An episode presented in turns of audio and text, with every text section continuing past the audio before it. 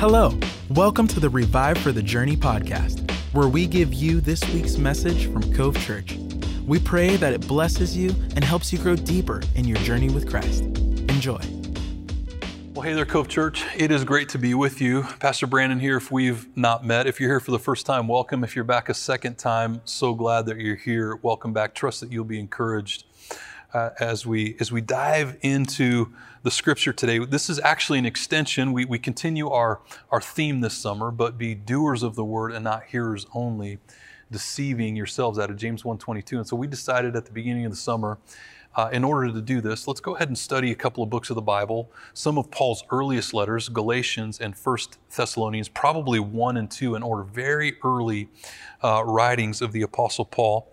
Uh, so we just finished Galatians last week and we begin First Thessalonians today, which is really not a book. We call it a book of the Bible, but I, I, want you to think about this. This is actually an ancient letter that, that Paul wrote, the Apostle Paul wrote to the church at Thessalonica that he could have he, he just would never have thought in his mind as he's writing it to his friends uh, that this would be studied 2,000 years later by us as part of a sacred text that we call the Bible. What an, what an amazing thought. The background of 1st and 2nd Thessalonians, uh, we, we can find it in the story in Acts chapter 17. And so the Apostle Paul, on his second missionary journey, went through Thessalonica and he began to preach the gospel. The Bible says that he reasoned with them for three Sabbaths. So we could say he was there for maybe three weeks, uh, maybe up to a month, but it was a relatively short period of time. Uh, Thessalonica is a, uh, a, city of about 200,000, and so a bustling city uh, in, in those days. So you could imagine maybe a little bit larger than even Eugene. And so this was no small town, it was no small city. A, a lot of people, especially in Paul's day, and it was situated almost dead center on a road that you can see ruins of today. In fact, people still travel it. You can find pictures of it called the Via Egnatia. And it, it, it's an extension of the old Appian Highway that came out of Rome. Essentially, what it did strategically is connect uh, the West to the east in the Roman Empire. And situated almost right in the center was, was this beautiful city called Thessalonica, wonderful port. It was a strategic, uh, strategic city, uh, colony in the Roman Empire. And so Paul visits this. He, you know, he receives the Macedonian call and he, and he heads to, you know, uh, Macedonia and he, he winds up in Thessalonica. He begins to preach the gospel.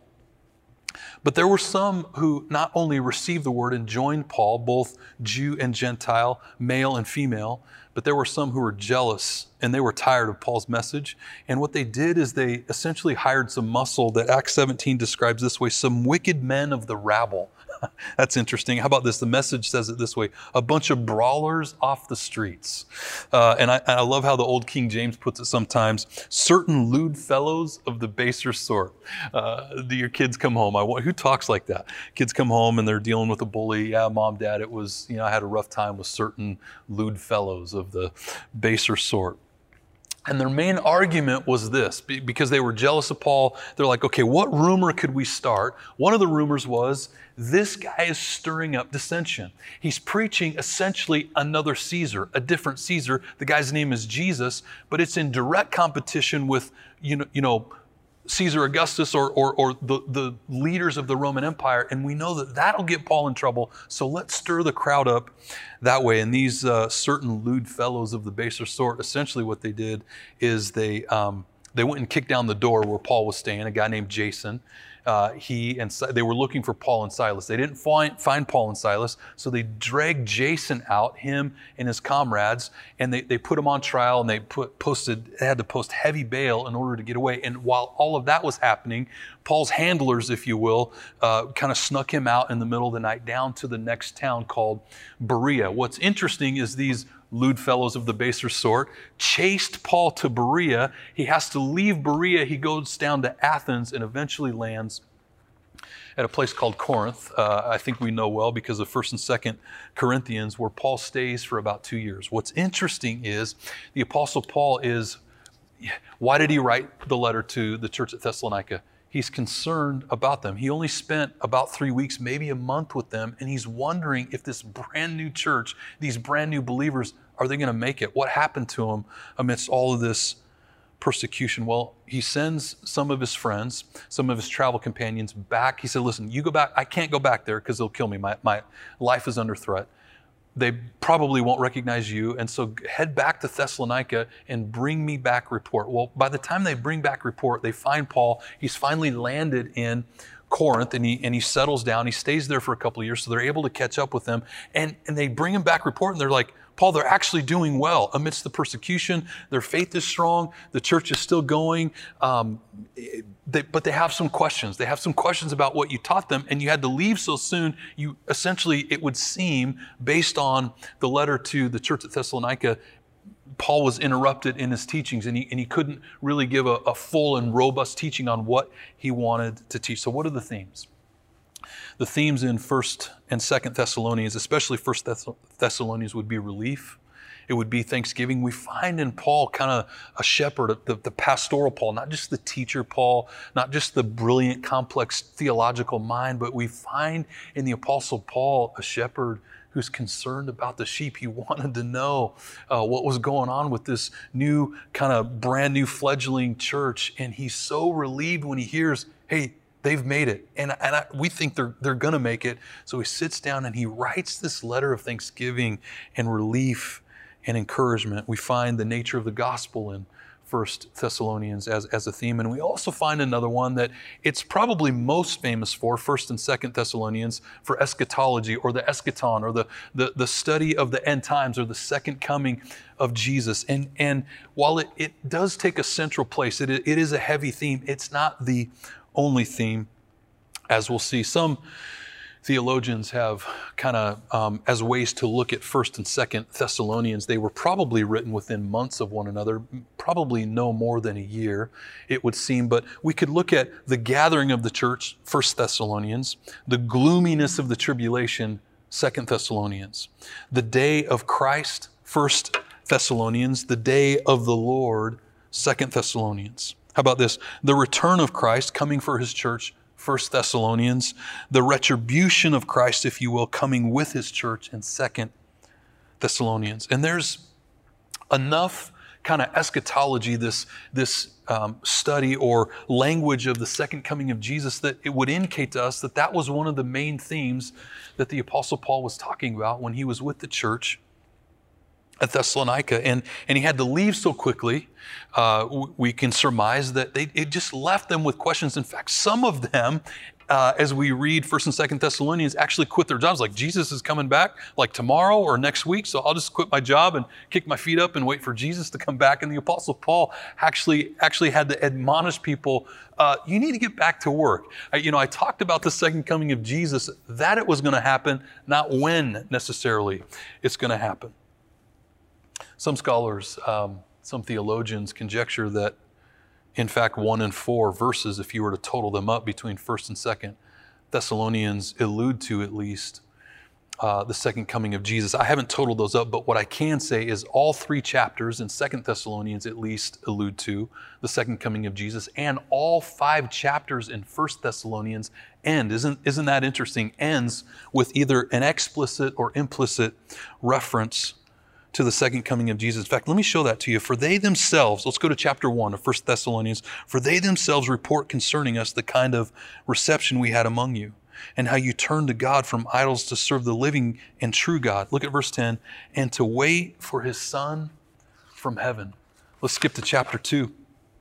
It ends this way For what is our hope or joy or crown of boasting? Here it is before our Lord Jesus at his coming Skip ahead to chapter 3. It ends this way Now may our God and Father Himself, our Lord Jesus, direct our way to you.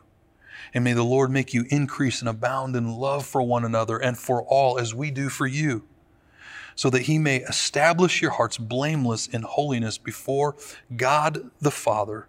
Here it is, at the coming of our Lord Jesus with all the saints. Skip ahead to chapter 4. The Apostle Paul ends it, chapter 4, this way For this we declare to you by a word from the Lord. That we who are alive, who are left until the coming of the Lord, will not precede those who have fallen asleep. Verse 16 For the Lord himself will descend from heaven with a cry of command, with the voice of an archangel, and with the sound of the trumpet of God.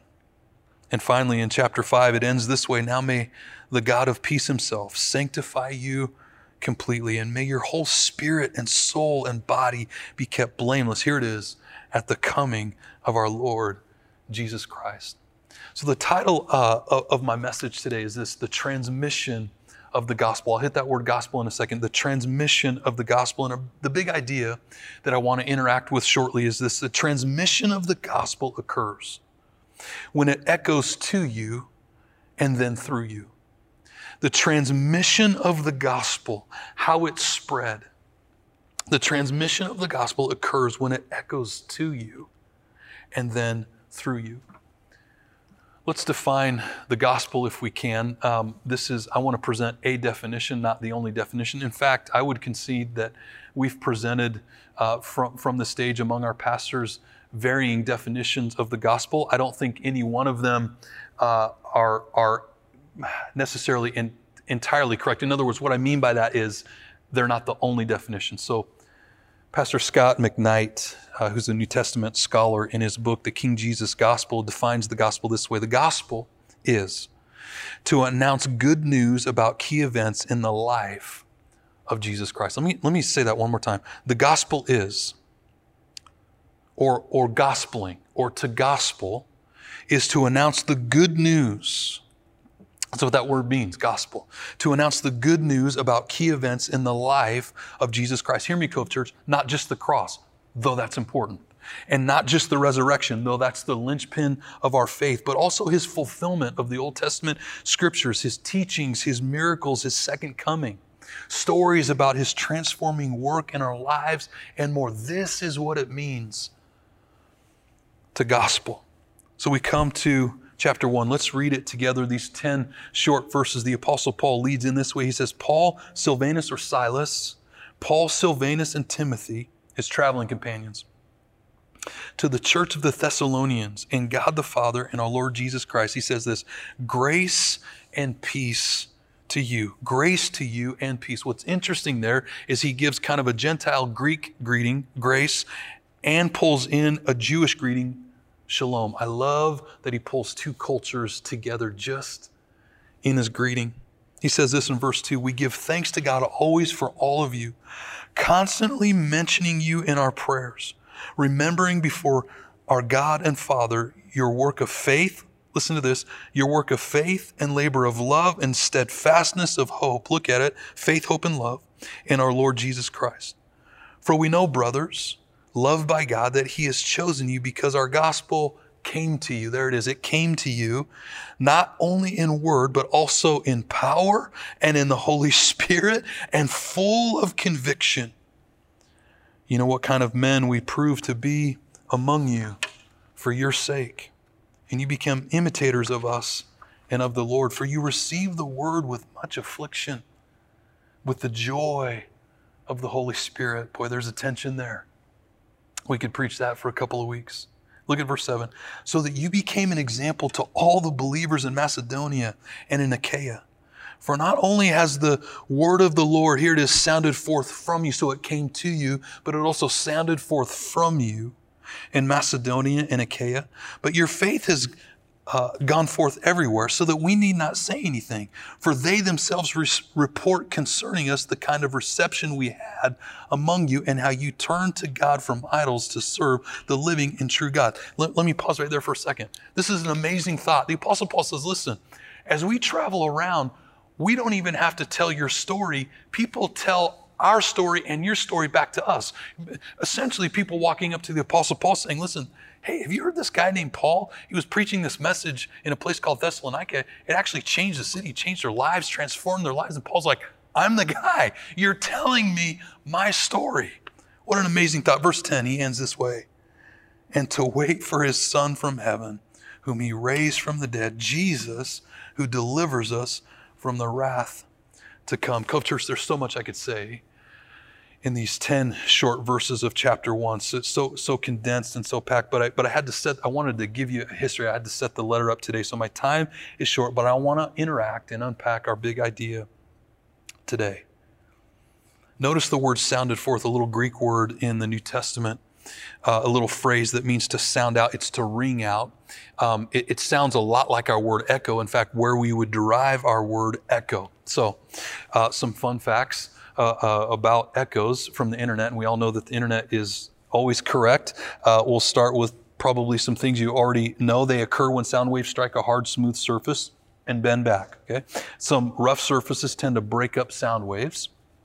Some places, I don't know if you knew this or not, some places on earth are famous for their echoes. One such place is in Ireland, uh, where they counted 100 echoes. Who's they?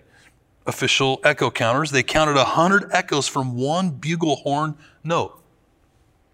Because that's what we do in Ireland. We, we sound the bugle and we count the echoes. How about this? True or false? Uh, true or false? The quack of a duck does not echo.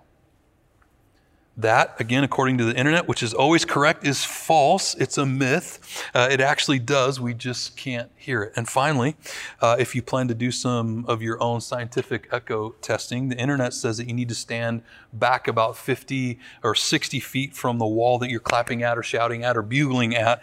Otherwise, the echo gets mixed up in the original sound. So, Cove Church, there you go. Please don't say you didn't learn anything in church today. Paul goes on, moving on quickly. Paul goes on, he says, Listen, the gospel sounded forth from you, but first, he says, it came to you. And it came to you in some specific ways. It came to you in word, it came to you in power, it came to you in the Holy Spirit, and it came to you full of conviction.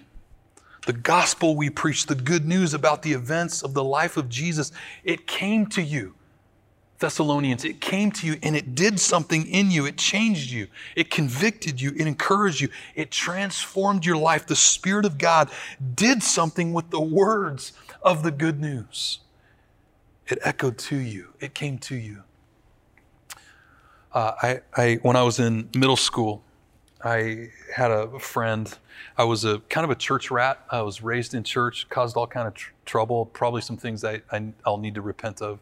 Um, maybe now, or maybe in heaven. I, I, don't know. But I had a buddy. His name was Phil, and his older brother was a little older, about a year and a half. His name was Jason. We were just boozing buddies. We were, we were together all the time. Um, throughout the week, we would spend nights on end at one another's homes, and we would just kind of run around and terrorize the church. Even though we love Jesus. And um, so my, my, my friend, boy, lots of stories there that are rolling through my brain. When I was in middle school, it was at Christmas time.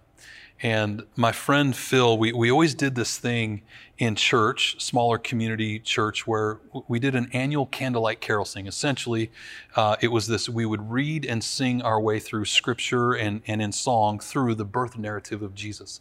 And one particular Christmas, this was on Christmas Eve. Um, it, we, we were done, and um, I went to find backstage. I went to find my, my friend Phil, and we were probably going to cause some havoc. And he was sobbing, he was crying. He, he, he could barely catch his breath. He was having a hard time looking me in the eye. And I was like, dude, what's going on?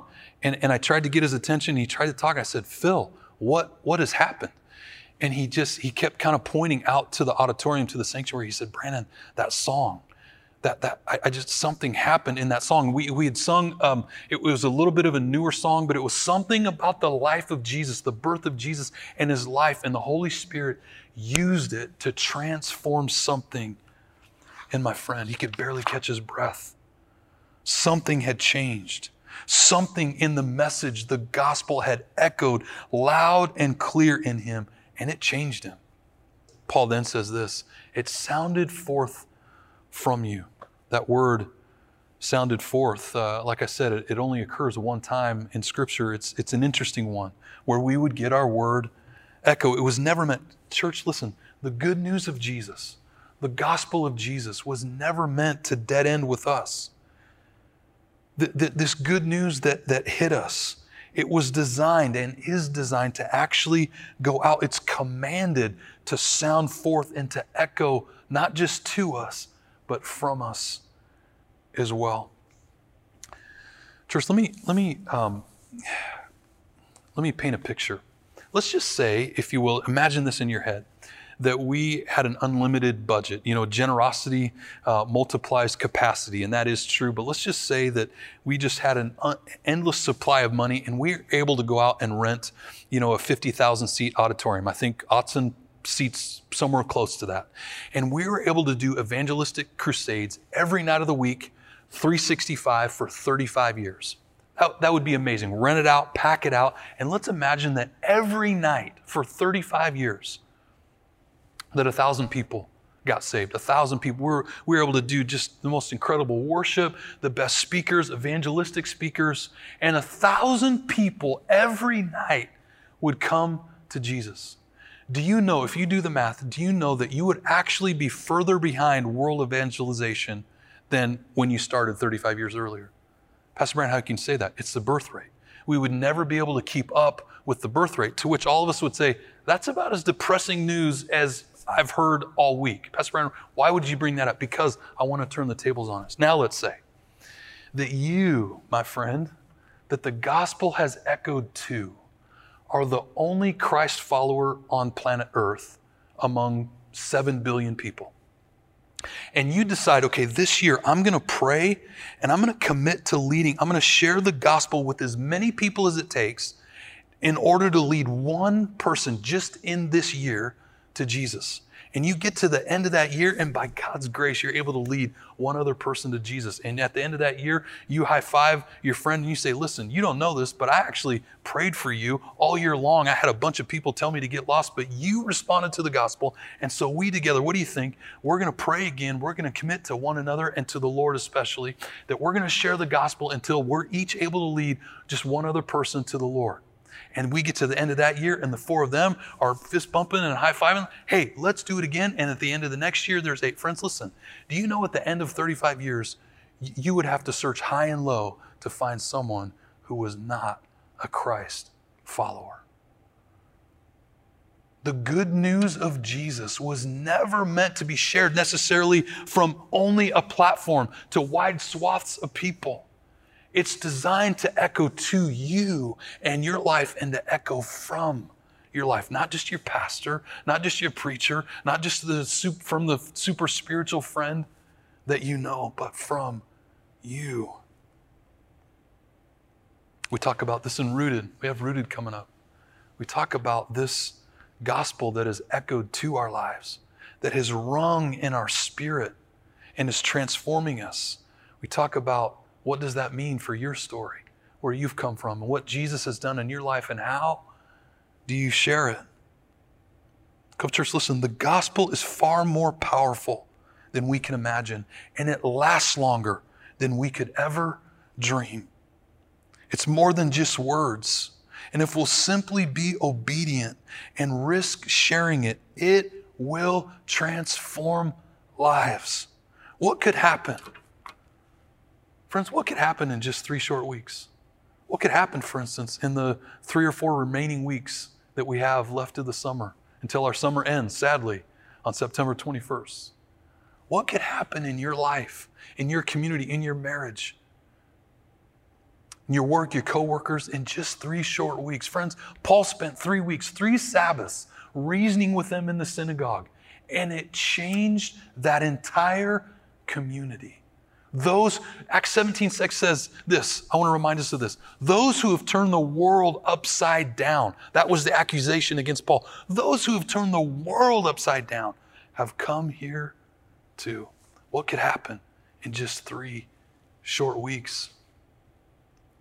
I remember um, talking about the power of the gospel echoing out from our lives. I remember when I was probably a sophomore in high school. I've shared this story before in a couple of different ways, and um, but I but I boldly share it again because it's so challenging and convicting to me. It's it's just such a reminder to me about evangelism, about about personal evangelism, about sharing the story from my heart and from my life with other people. Uh, I was I was at a basketball camp and some of my buddies from the high school that I attended were there. It was a it was a summer. It was a Christian basketball camp in Eastern Washington.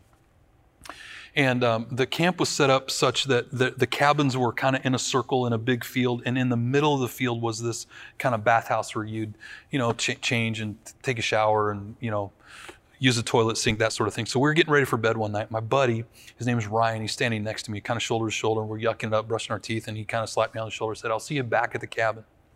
And he got about 15 steps on me. And my, my, I, the Holy Spirit, I'm sophomore in high school trying to get my life back on track with Jesus. And I heard the Spirit of God say, I want you to go share the gospel with him. I want you to go witness to him. I want, essentially, I want you to go share about me with your friend Ryan. To which I just, it's like, what? He, he's going to be there in 100 yards. We're going to bed. How am I supposed to do this in like two minutes? But all I knew is I needed to leave right then and there. So I, I tucked everything in, you know, my, my little travel bag and I ran out to catch up with him, Cove Church. And as I hit the last few strides, what I remember as clear as if it was yesterday, when I hit that last, last stride, what spilled out of my mouth was this. I had no idea what I was going to say. What spilled out of my mouth and out of my heart was this Ryan, tell me what you believe about God. Friends, I'm not that bright. I, I, could have never come up with that question or kind of discussion starter, but it kicked wide open the door for the gospel to echo from my life into the life of my friend. The next night, there was an altar call. There was a message about Jesus in an altar call. And my, I don't even remember what I shared about Jesus.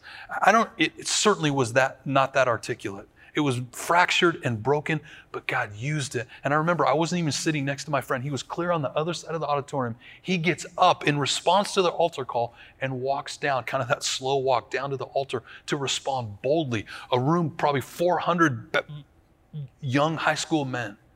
And he decided in front of all of us, I am going to follow Jesus. The gospel is powerful.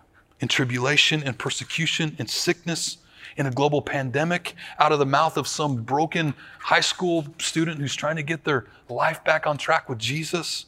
The gospel is powerful and it changes lives and it echoes to us and then it echoes from us. So, Cove Church, I want to pray for just a couple of groups of people. The first would be those who would say, you know, Pastor Brandon, I, I just, something has happened in me tonight as I'm listening or today as I'm listening. Um, I, I don't know exactly what you said, but something has changed in me. Something has got my attention, and I'm realizing I've never crossed the line of faith, but I want to today. I don't fully understand it, but I want to commit my life to Jesus. I want to cross the line of faith. There's a there's a little um, kind of I raise my hand uh, to commit my life to Jesus down in the lower right hand part of your screen. Would you click that? We just want to know who you are and how we can be praying for you. And I want to lead you in a prayer. In fact, maybe just so you can hear the sound of your own voice, why don't you pray this with me? Jesus, I need you. Today, I confess you as my Lord and Savior. And somehow, I believe that you were raised from the dead. I believe this message. I believe the good news that you love me and you gave yourself up for me. Would you forgive me of my sin? Would you fill me with your spirit? Thank you that the gospel, the good news, has echoed to my life. And would you give me the courage and grace and show me how it can echo from my life? In Jesus' name, amen. In church, the second group of people would be those who would say, you know, Pastor Brandon, just before we kind of sign off, would you would you pray for me? I just I'm stirred and I, I just I want that fire rekindled. Would you would you pray for courage and that and that fire to be rekindled, that fire to share my faith, to to to, to pray and to and to share the good news of Jesus with other people? My answer to you is yes. I'll pray for you. And specifically, I want to let you know I sense the Lord speak to my heart in preparation of this message to pray for a special anointing uh, for timing and creativity. For timing and creativity. Church, listen, I, I just knew as I was standing there as a sophomore in high school at that sink that the timing was now. The Holy Spirit said, I want you to go and I want you to go now. It's not tomorrow, it's not next week. I want you to go share about me right now. And, and, and I had no idea. I'm not the most creative individual. I didn't know what I was going to say.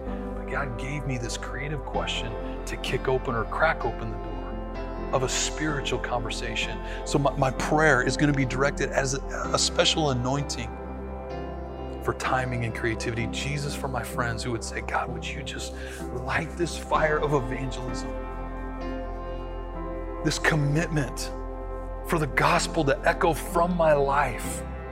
Lord, I do. I, I pray and declare an anointing over Cove Church, over my friends, a special anointing for timing and creativity to share about you, Jesus, the good news of your life, the events of your life, the cross, the resurrection, your teaching, your healing, your love, timing, and creativity. In the matchless and mighty name of Jesus Christ, we pray. Amen. Bless you, Cove Church. Thanks for joining us. We hope you enjoyed this week's message. To stay connected with all things Cove Church, visit our website, covechurchpnw.com, or on all social media platforms at Cove Church PNW. We'll see you next time.